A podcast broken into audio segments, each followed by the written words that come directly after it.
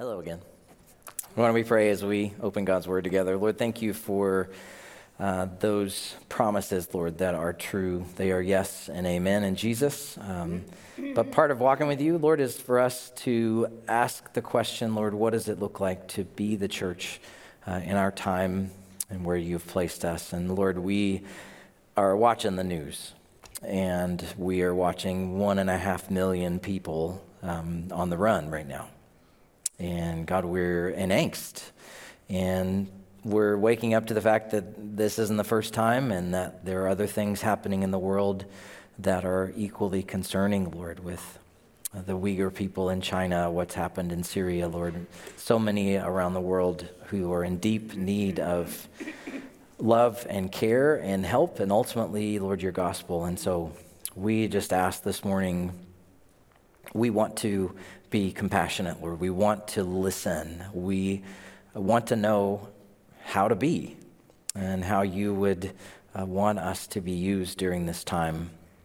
Uh, Lord, we also uh, want to respond to your spirit this morning, uh, to listen to your voice. And so, would you use um, the book of Acts, Lord, and the, the story that we are studying, and as we're kind of watching the church become the church, um, would you in turn show us how to do that as well. We ask this in Jesus' name. Amen. If you're just joining us, we started last week in a brand new book of the Bible. Not brand new as in it just was written, it's been around for a few thousand years, but new for us because we've not studied it, at least as long as I've been here, the book of Acts. Um, which, if you're looking in your Bible and want to know where to find that, it's Matthew, New Testament, Matthew, Mark, Luke, John. They're the Gospels, and then Acts. And it sounds like what it is the Acts. But I always grew up hearing the Acts of the Apostles. It probably says that in your Bible. Um, it is. But our title of our series is The Acts of the Risen Lord Jesus. We see him acting through the church. Um, but we're also asking questions like what do we do right now with things like Ukraine? What do we do with increasing pressure to water down our faith in such a way that doesn't offend? How do we follow Jesus in 2022? What does it look like to be the church? What are the steps that we can take? And today's message is entitled Baby Steps because you're watching the very first church in this chapter do just that. There's a grass is greener thing that we do with a lot of things. We do this in life. We're like, oh, if I could just get to this, if I could just get this paid off, just get this job, just get to this, just move here, whatever. What? The grass is greener. And then we get there and it's brown. We're like, man, um, there's a grass is greener thing with the church too. Um, and we say things like this If I could have been there and seen Jesus lift off from the Mount of Olives, I would be a better follower. I would be more devoted. I think actually that those people, and by the way, they're watching, Hebrews tells us that, that we're surrounded by a great cloud of witnesses. The people that were part of the first century church are gathered around the throne. We know they're not bored. We know they're fired up. We know that they're part of praying and worshiping, and they're praying for you. They're leaning over. I used to hear a phrase like this they're leaning over the balconies of heaven, kind of watching what's going on down there in Winona. How are they doing? How are they following Jesus. And so instead of us wondering, well, if I could have just been there, do you know what I think as I read scripture and I look at the work of God? I think they are actually in heaven looking down, going, what is it like to follow Jesus in 2022? That seems awesome. And we're like, nah, we'll switch. You know, like the grass is greener. I think they would say to us, you know, it was kind of hard. It was difficult. We didn't know what we were doing. We're figuring this whole thing out. We watched Jesus lift off from the earth, and then we're all stuck there, and we got to go back and we got to do this thing called be the church, and oh, yeah, the mission. And so, we, if we read last week that Jesus said, go and wait, how far did they have to go? About half a mile. We're going to see that in the first opening verses here. They walk back to the upper room. And so, I want to give you, though, a picture. I love to think about the in between moments. We read the Bible sometimes. I was just talking with a friend in the lobby there, Guy Estep, and he said it is. It's kind of like Acts is kind of laid out like this, like a social media timeline. This happened. Now this happened.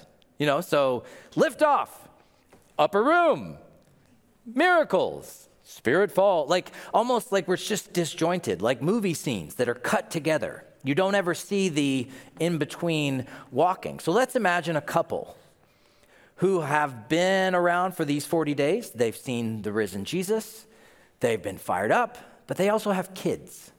And so let's say Jesus just left, let's say 10 minutes ago. Angels left. They're all kind of standing around. Well, guess we should, uh, you know, upper room? I don't know. Let's, yeah, okay, okay. They start walking back. This kind of crowd of people, there's a bunch of people. They're walking back, they're going to the upper room.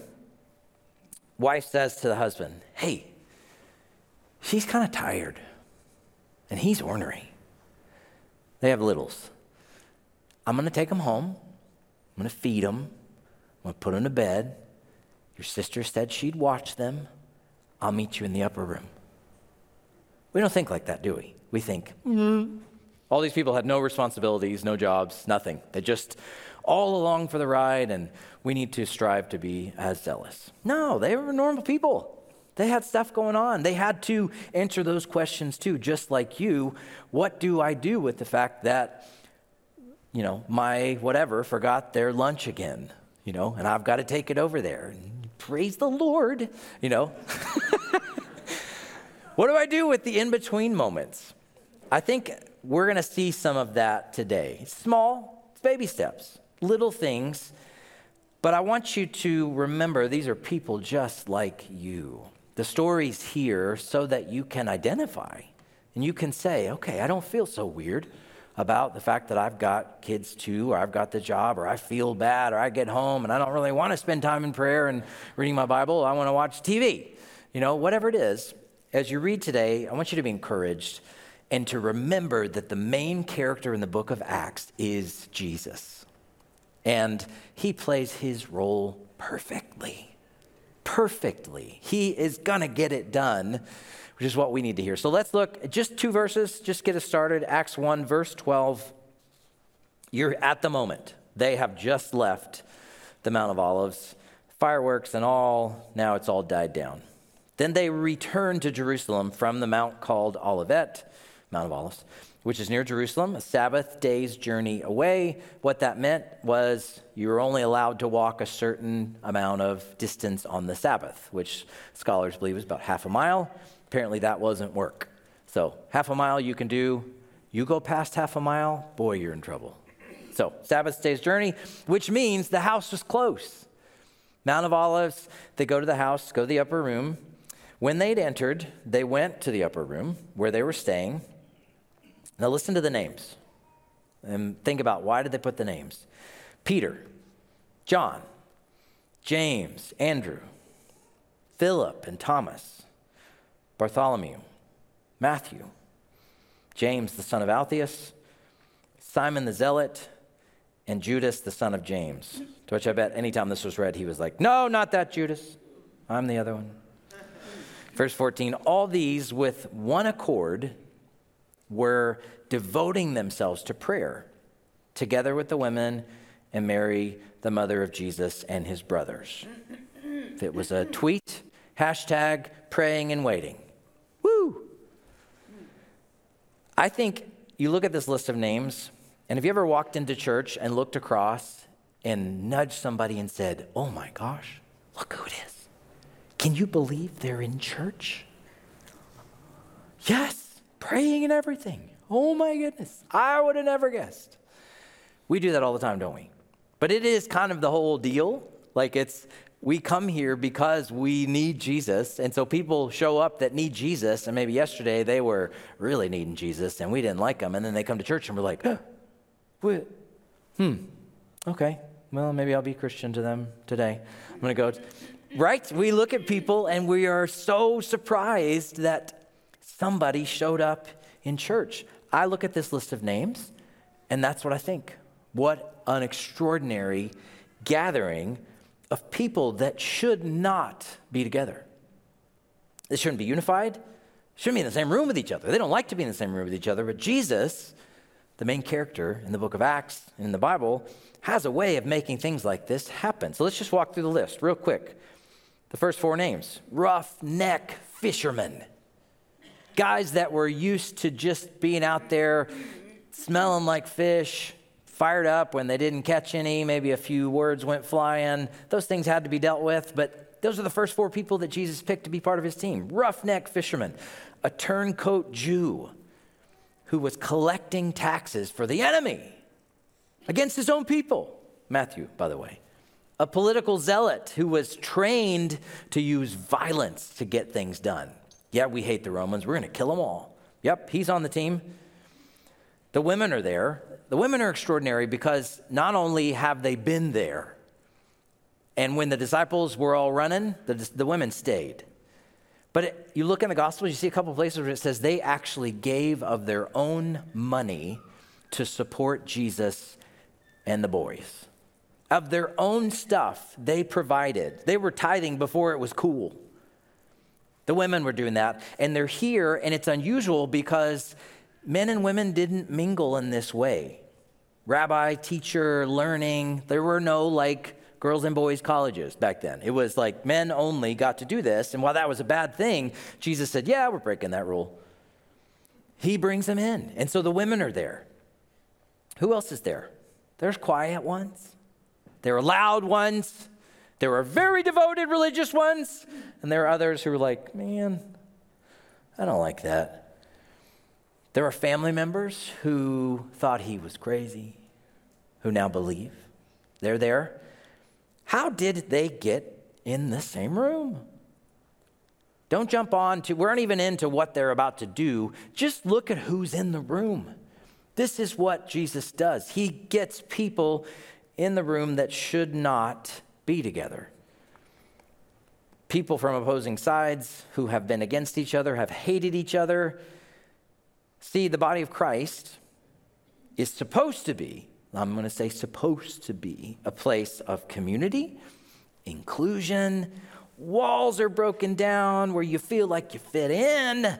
You got a place. These are my people. This is my family. I've got friendships here. There's unity. There's diversity. There's acceptance everywhere. Paul wrote about it, Galatians 3. Later, he said, There is neither Jew nor Greek, neither slave nor free, neither male nor female. You are all one in Jesus Christ. At least that's how it's supposed to work. Doesn't quite work that way, does it? We all know that if you don't find it in one church, there's something wrong with that church. Go find another. And we think yeah, finding friends at church is easy, right?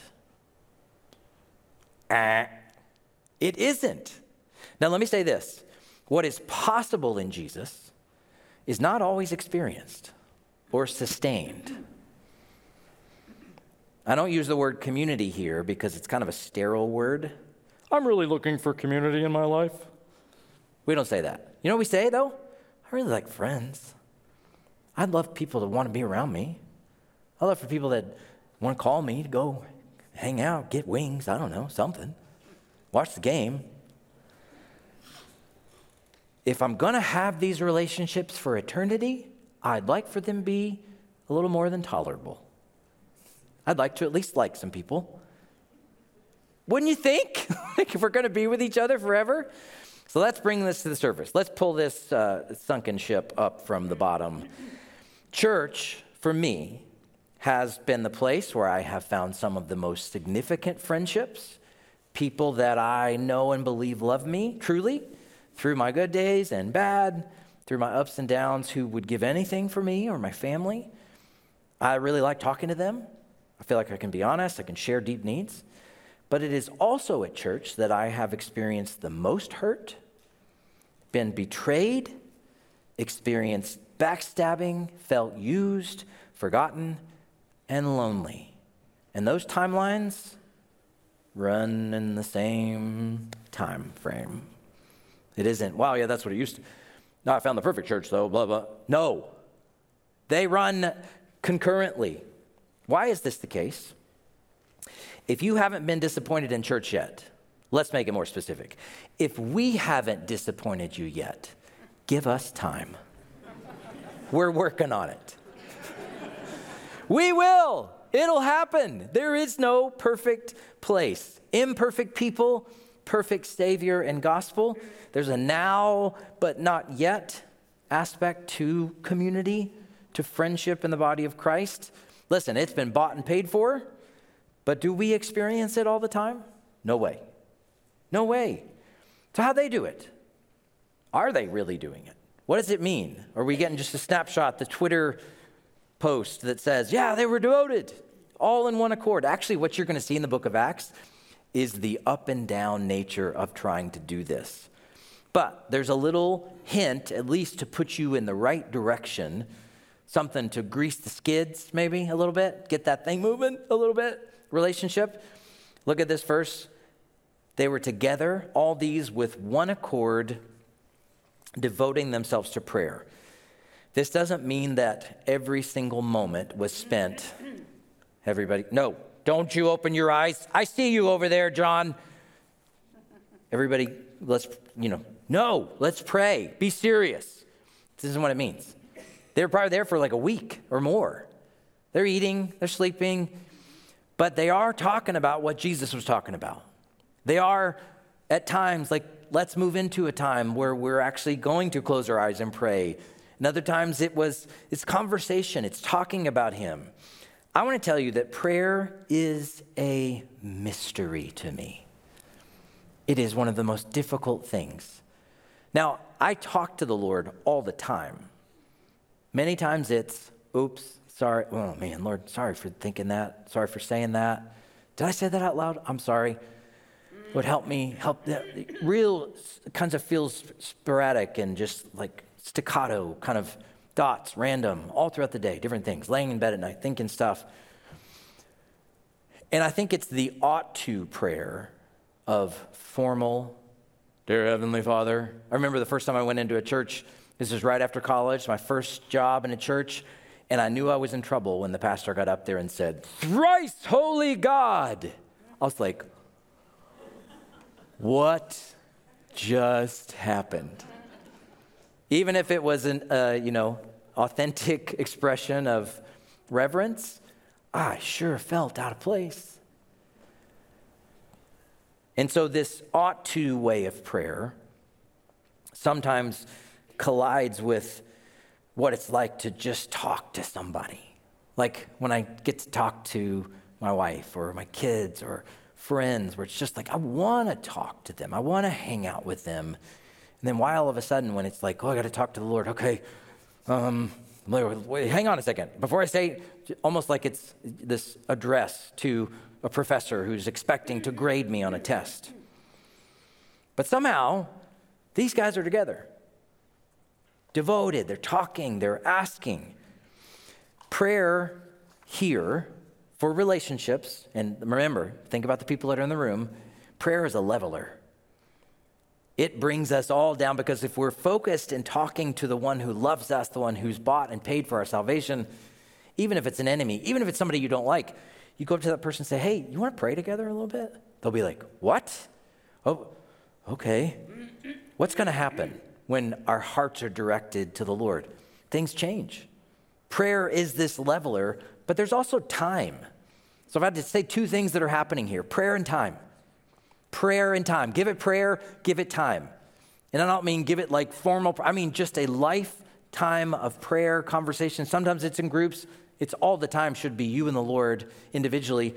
Prayer and time will shape you as a follower of Jesus to where you can be a part of a very diverse group. And it has to be back and forth, it has to be a conversation. We're listening, he's speaking, we ask him something, he responds. How does that work? Let's look at some baby steps. Verse 15. In those days, Peter stood up. So, sometime after they'd been praying or something, he decides, like, ah, it's time to say something. He stood up among the brothers. The company of persons was in all about 120. That's a big room, right? 120 people. What kind of house? Either they were smelling each other a lot, or it was, it was a decent sized room. And he said, Brothers, the scripture had to be fulfilled, which the Holy Spirit spoke beforehand by the mouth of David concerning Judas. Wow, that's a really seems like a stretch kind of statement. You're making that connection already? Scripture had to be fulfilled. The Holy Spirit spoke beforehand by the mouth of David concerning Judas, who became a guide to those who arrested Jesus. Man, if I'm saying it, I'm just like, he was a tool. He was awful. He was a guide to make sure that those who were arresting Jesus got to the right place. He was numbered among us, was allotted his share in this ministry. Now, the next two verses are super graphic, which make you be like, wow, let's make a Sunday school lesson out of this for five year olds. Okay, we don't. But Luke decided this is important. He's guided by the Holy Spirit to share this information, which means we have to interact with it. This is about Judas. This man acquired a field with the reward of his wickedness, and falling headlong, he burst open in the middle, and all his bowels gushed out. Oh. And it became known to all the inhabitants of Jerusalem. Everybody's talking about it. Do you hear what happened to Judas? So that the field was called in their own language Akeldama, that is, field of blood. It is written in the book of Psalms, may his camp, and here he's connecting back to what he's saying about David. David didn't know it, but David was talking about Judas. May his camp become desolate. Let there be no one to dwell in it, and let another take his office. Few years ago, we were in Israel and we were standing up at one of those panorama spots. We were in Caiaphas, the high priest's house. And Boaz, our tour guide, was talking about something like we're looking, oh, there's the Mount of Olives, there's this, it's this huge panorama thing with like labels and stuff. And I remember I just walked over to it and I saw this spot and I was like, Field of Blood. I know what that is. And so I'm doing, I'm like looking, you know, you do that with those maps, you're like trying to find the spot. We're here. You always look for the, you are here. I'm here. And then field of, whoa. There's not a house anywhere near it. And I had one of those moments, like those little bit like joyful, giddy moments of like, I've been, hey, this, it happened. It happened just like he said it would. Nobody's living there. Let his camp become desolate. Let there be no one to dwell in it. It was a simple moment, but I tell you what, it brought front and center thinking about Judas. And this is the other thing I thought. Not only were there no houses there, I was looking at the trees. And probably not any of those trees, but there was a tree there, and he hung himself. That's graphic. That's the Holy Spirit saying, Yeah, think about it for a minute. The first task as a brand new baby church is what? Deal with a traitor deal with suicide. Oh, that's all. Okay. Like, no, just like, does anybody have anything to share? I want to pray a little bit. We can sing and then have some cookies and coffee. No. Let's talk about the fact that somebody is a traitor and killed himself. And we're going to have to do something about that. That's intense. But that's what God has them doing. Diverse group of people our first task is to deal with something awful. So the verse says, Peter stood up. I'll say something. I think he was led by the Holy Spirit. He didn't sit back and wait. And he gives us something which is so instructive, I think. I think it's stunning what he does here, actually.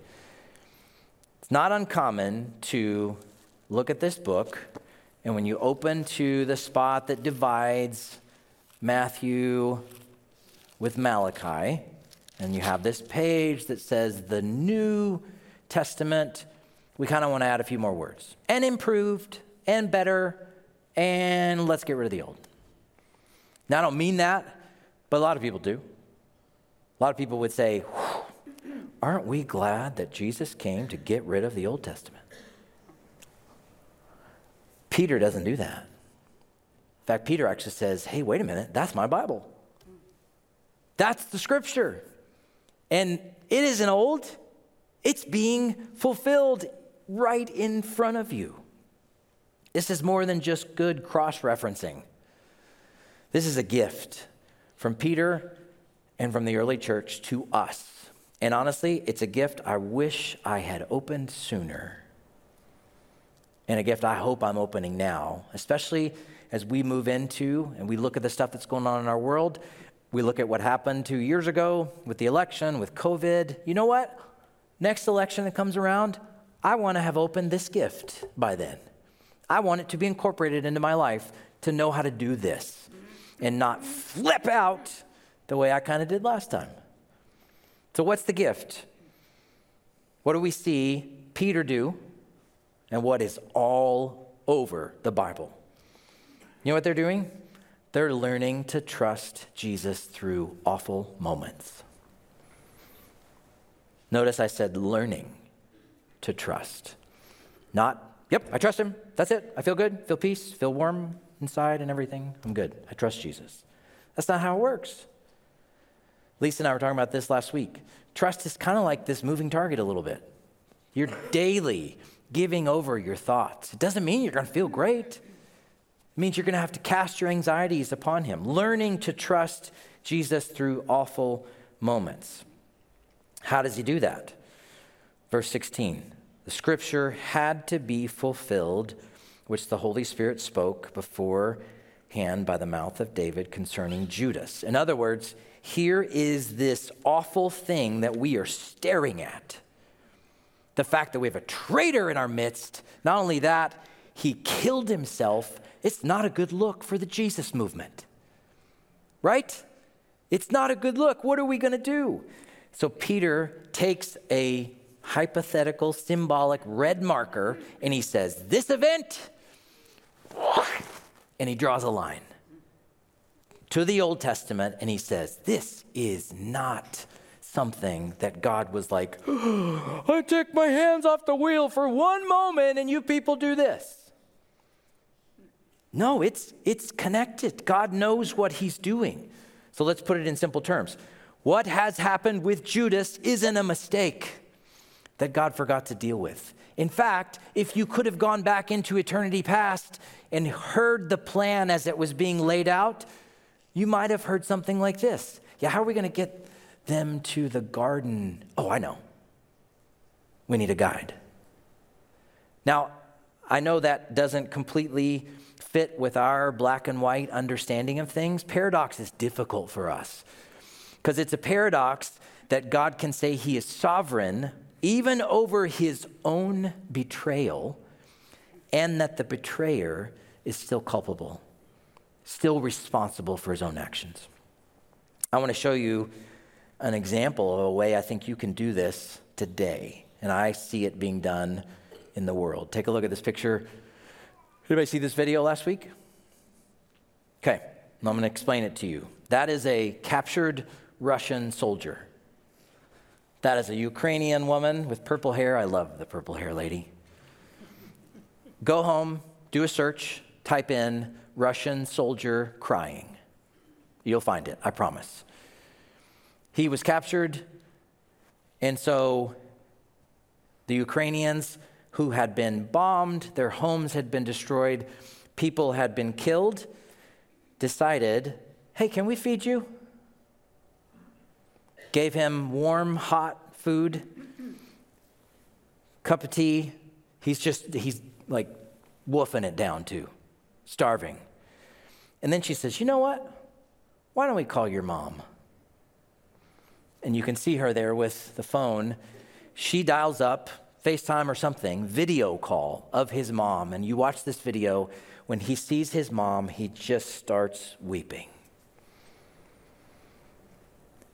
And you look at this, and last week I watched this, and contrary to 9 11 or other things where I have been in the past, I would watch something like this and I'll be honest, like 9 11, you're watching, you're feeling like, you get them, right? USA, USA, get them, bad people, we're good, they're bad. Like, you know, just simplistic garbage. I watched this last week, and you know what I'm doing? I'm crying.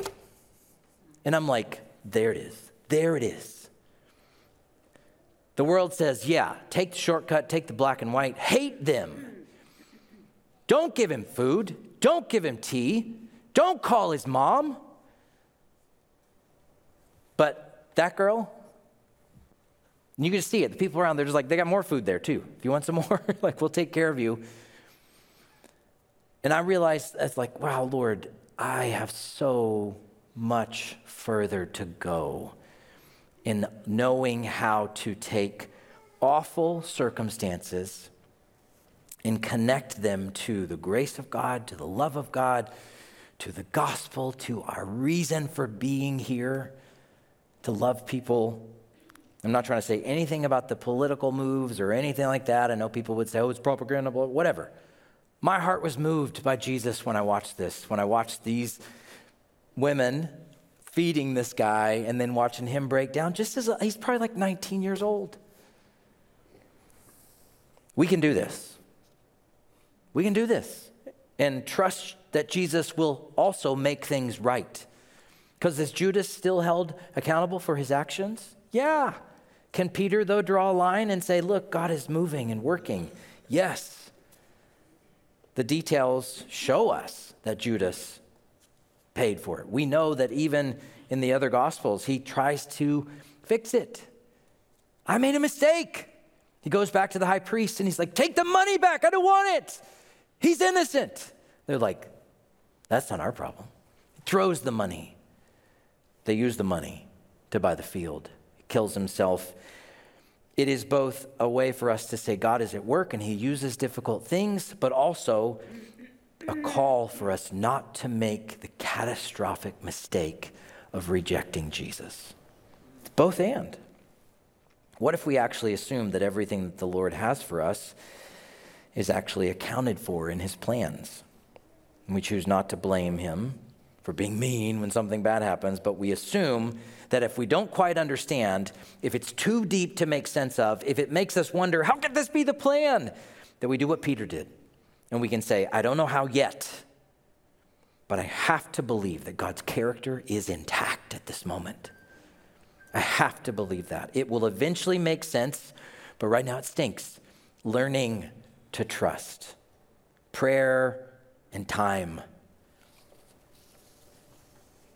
Peter connects those dots for us, but there's another step. They got to do something, they have to actually act. So, with Judas' betrayal and destruction, there's a vacancy for a pretty important spot on the team. I'm sure there were some ears that perked up at this moment, maybe some with hopeful anticipation. Oh, I wonder, maybe me. I bet there were some others who were like, never me. No way. No way I could be counted worthy. Honestly, I think that the names that came out, I bet both of those guys were that way. I bet they were like, what? Oh, okay. Let's read the last few verses, verse 21. Peter's still talking. He's connecting the dots, and then he, now he's taking action. So it's both and prayer, time, red marker, truth, God's character must be intact. Now let's act. So, one of the men who have accompanied us during all the time that the Lord Jesus went in and out, in and out among us, beginning from the baptism of John all the way up until the day he was taken from us, one of these guys must become a witness with us to the resurrection. So the group puts forward two names Joseph, called Barsabbas, who was also called Justus, which I was like, come on, pick a name, dude. One. so we're going to call him Justus. Um, and Matthias. Justus and Matthias. And they prayed and said, and the simplicity of this prayer is beautiful. You, Lord, who know the hearts of all, show which one of these two you have chosen. Nothing super spiritual about that, is there? God, you know everybody here? Which one? Tell us. To take the place in this ministry and apostleship from which Judas turned aside to go to his own place. They cast lots for them. We'll get to that in a minute. The lot fell on Matthias, Mm. so he was numbered with the 11 apostles. So there are a few things going on here that speak to those issues that we've already started talking about of belonging and being a part of what God is doing and feeling like you belong. Two names, Justus and Matthias. I think they're both qualified. I think the group is saying they're both, they both were there. They both have been with us from the beginning. They both have good character, they both would be great. These two. And the reason, Peter gives you the reason, we need a witness to the resurrection. I think it's a, good thing to remember. Being a part of the body of Christ is not about sitting on your tuchus until it's time to go home. There's a mission. It's not just about getting in. You got your golden ticket and I'm going home. I don't have to worry about anything else. He's like, no, I want you to look at people in Ukraine and actually feel something. I want you to feel the need for the gospel. Not just about being in the club, but about being on task and mission. So, wise counsel from people, good. Assess character, good. Requirements, with us from the beginning, witness the resurrection, good. Now what? Now we need help. Simple prayer. You, Lord, who know the hearts of all, show us which one you've chosen. They went as far as they could based on their own wisdom, and then they asked the Lord, Jesus, show us. Are you doing this in your life? Hmm. Jesus, what am I supposed to feel when I see what's happening on the news? How can I show compassion for hurting people? Lord, I've run out of wisdom and strength with this relationship. Can you help? What do you require of me today? Who are you wanting me to speak to today? How should I use my money? Where should I go to college? Should I apply for this job? How should I respond to this coworker who's been so hateful and vindictive to me? Lord, what does it look like for me to apologize and make restitution for being a tool to my wife and children? How about those prayers? Those are simple. Those aren't super spiritual. Those aren't formal. They're just, Lord, show me. I think that formula, Lord, you know my heart, show me. Lord, you know my heart today. Show me. It's a great way to start, just to start conversation with Him. So they cast lots. Yeah, I know. It's a little weird. This is in no way the Lord telling you to go to Walmart and buy some dice and start praying with dice. If it's a six, Lord, we're going to do it. But for some reason, they used it at this time. I don't know. Draw a line, something, whatever. It's there. They used it at this time.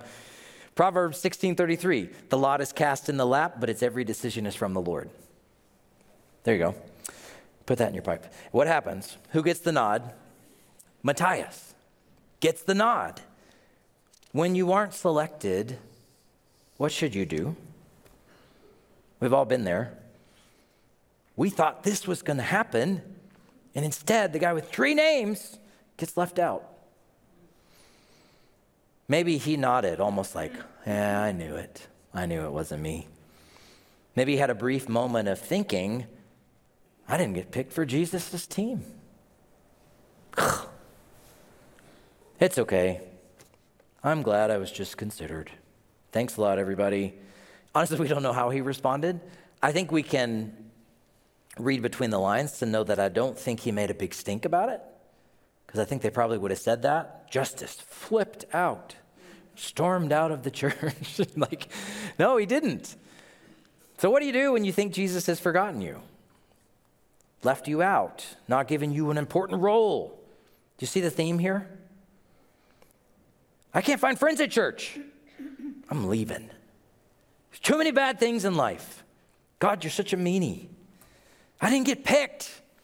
Throw a fit and bail or prayer, time, learning to trust, baby steps, believing the best, drawing the lines when you don't understand. He has never failed you yet. So, Justus, Joseph Barsabbas, Justus, I'll give, me, I'll give it to you, buddy, all three names. It turns out, did not bail. Church history has it that he was imprisoned by Nero, the emperor of Rome, for doing what? Proclaiming the resurrection of Jesus Christ. Our boy didn't bail. And then he became a bishop, just means a leader in a church in this little town about 56 kilometers southwest of Jerusalem called Eleutheropolis. And he was martyred and killed for proclaiming the resurrection and the gospel of Jesus Christ. He didn't bail. You know what he did? He bloomed where he was planted. Trust the Lord's gardening skills. He knows where to find you, He will take care of you. Let prayer, time, and learning to trust be the defining characteristics of your walk with Jesus. You know, Justus could have easily said, This church stinks. I'm going to find another one. They aren't meeting my needs. They hurt my feelings. I'm not being used. I don't get fed the way I want. You know what the only problem was? It was the only church. There wasn't another one. he couldn't go down the street. You bail, you're out. So he's like, well, guess I'm stuck with these people. You know, I've one of the best gifts, uh, I mentioned this in first service as well, coming to Minnesota was not worrying quotes there, but because there's a little bit, but not worrying when the Lord moves people on. And so I've learned, learned to say, thank you so much for how many years you gave us. It's okay. It's okay. Bless you. And it's hard though. It's hard though, especially if you know that some of those things are some of the reasons. And sure enough, last two years, yeah, we've had some of that. Trust the Lord's hand, trust who He has called us to be. And all I know is just to keep at least being this type of person that stays in it myself, believes the best, trust, time, prayer. Justus was an integral part and member of the first church ever. That's a ringtone right there. You're all right. He was learning to trust Jesus through what was probably a pretty difficult moment. Think about it when he didn't get picked in the room. Like Matthias, everybody's like, Matthias, yay, just, oh. It's, it's okay, bud. You, I don't know. Can I get you something to drink? This is fine. It's no big. Hey, awesome. We've all done that too, haven't you? It's great. I'm super happy for you. but he stayed. Why? Because Jesus was worth it. Those people were worth it. And I'm thankful to somebody like Justus that he stayed around. He didn't bail. He stuck it out. He showed us how to do it through thick and thin, through baby steps, growing pains, learning to be the church. We're going to see a whole lot more of that in Acts. But because he did, because they did, well, guess what? I'm here. You're here. Did you know we're here because that original group of people chose not to bail when it was a little awkward with friendships? They chose not to bail when they had to deal with awful moments. They chose not to bail when maybe they didn't feel like they were getting noticed enough or recognized enough. They stayed. They learned how to do this. And because they did, we're here and billions of others. God used it, the Lord Jesus moving and working. I'm going to have the worship team and those who are serving communion come forward. And you guys can go ahead and begin serving. And I'm going to do what Peter did before we take communion. And let me say this they stayed at the table together, though it was difficult. You know who didn't stay at the table, the original table? Judas. He actually bailed from the original communion table to go and betray Jesus. The table is for those who have said yes to the work, the life, the death, the resurrection, the ascension, and the eventual return of Jesus. You said yes. You said, My life without Christ, in my own sin, I can't, I won't make it, but I've accepted him. So the table's for you. But for those of you, maybe you haven't done that, this is a call. It's an invitation to say, Come to the table. Come to the table and sit with Him. He wants to meet with you, He wants to speak with you, He longs to have a relationship with you. So, just like Peter did, I'm going to draw a red line from here, us experiencing the table together today, all the way back, even past the cross another 400 or so years back beyond that to the book of Isaiah when this moment right here was talked about. He was despised and rejected by men, a man of sorrows, acquainted with grief. You kind of imagine Isaiah writing this down, thinking, Who is this? Who am I writing about, Lord? As one from whom men hide their faces. I don't even look at him. He looks so bad. We despised him, esteemed him not. And then this moment of clarity as Isaiah heard the words from God and put pen to paper and said, Surely, for real, certainly, will be done, fixed in eternity. Surely He has borne our grief and carried our sorrow.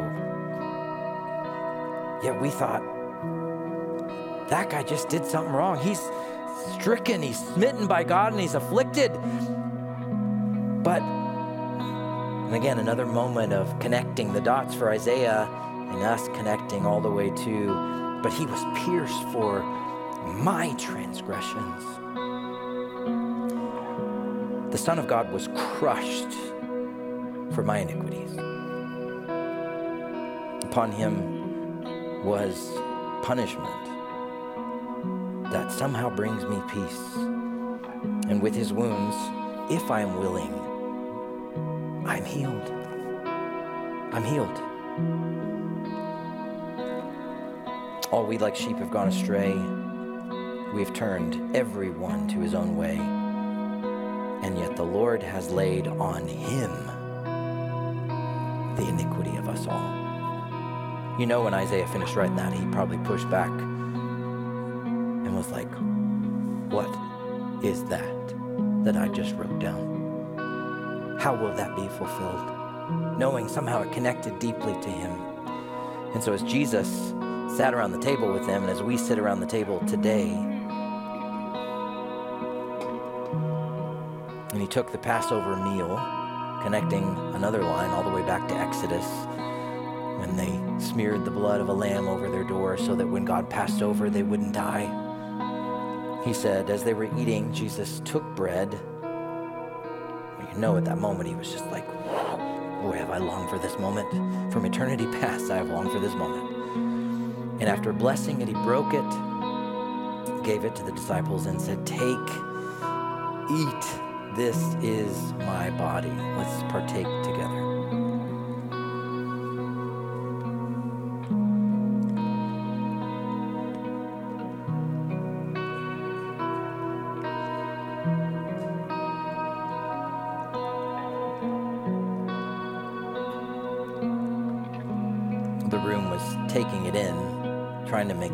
It all. And he picked up the cup. And when he had given thanks, thank you, Father. Thank you, Father, that this is here. He gave it to them. And he said, Believe me, you're going to want to drink this. Drink of it, all of you. This is my blood of the covenant, which is poured out for many for the forgiveness of sins. And I'm going to tell you what, I'm not going to drink again of this fruit of the vine until that day when I drink it new with you in my Father's kingdom. Let's partake together.